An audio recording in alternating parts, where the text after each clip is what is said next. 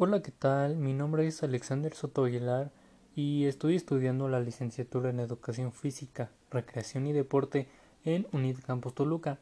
El día de hoy, en este podcast, hablaremos acerca de las características de las teorías constructivas y humanistas. Sin más, comencemos. Para empezar, debemos decir que no existe diferencia entre el paradigma constructivista y el humanista, ya que los dos paradigmas se complementan dentro de la educación entre el estudiante y el maestro. El paradigma ideal sería el de humanista constructivista. Es de vital importancia respetar el valor del ser humano por lo que es, además de entregarle herramientas que le permitan acceder a los conocimientos por su propia cuenta.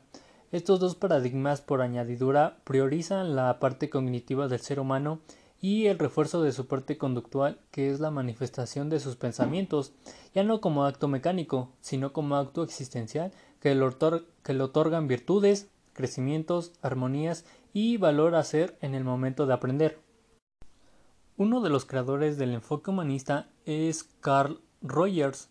Menciona que la educación debe estar centrada en el alumno, misma que posee un deseo natural por aprender y que solo sirve aquello que deja huella, en una persona y pasa a formar parte de su vida cognitiva, cultural, afectiva, espiritual y existencial. Esto lo dijo en 1995.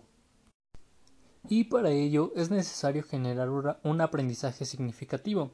Asimismo, David Auswell menciona que la característica más importante del aprendizaje significativo es que produce una interacción entre los conocimientos más relevantes de la estructura cognitiva y las, y las nuevas informaciones, esto en 1976. Esto hace que la información nueva tome forma en estructura ya establecida sobre lo aprendido en el pasado.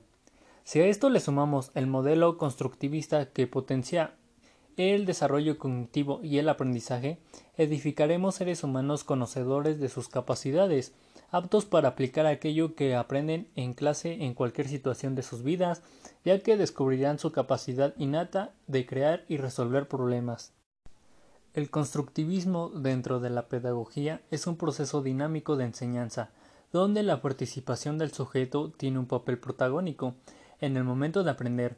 El objetivo a alcanzar será entregar al estudiante herramientas que le permitan resolver cualquier situación problemática, Así las ideas se modifican todo el tiempo y el estudiante sigue aprendiendo. El conocimiento, por lo tanto, es una reconstrucción constante del individuo. Jean Piaget, representante del constructivismo, se centra en cómo se constituye el conocimiento partiendo del medio, esto en 2001, y Vygotsky se centra en cómo el medio social permite la reconstrucción interna, esto en 1964. Y pues bueno, esto sería todo de mi parte y espero que les haya servido esta pequeña recopilación acerca del tema. Nos vemos hasta la próxima.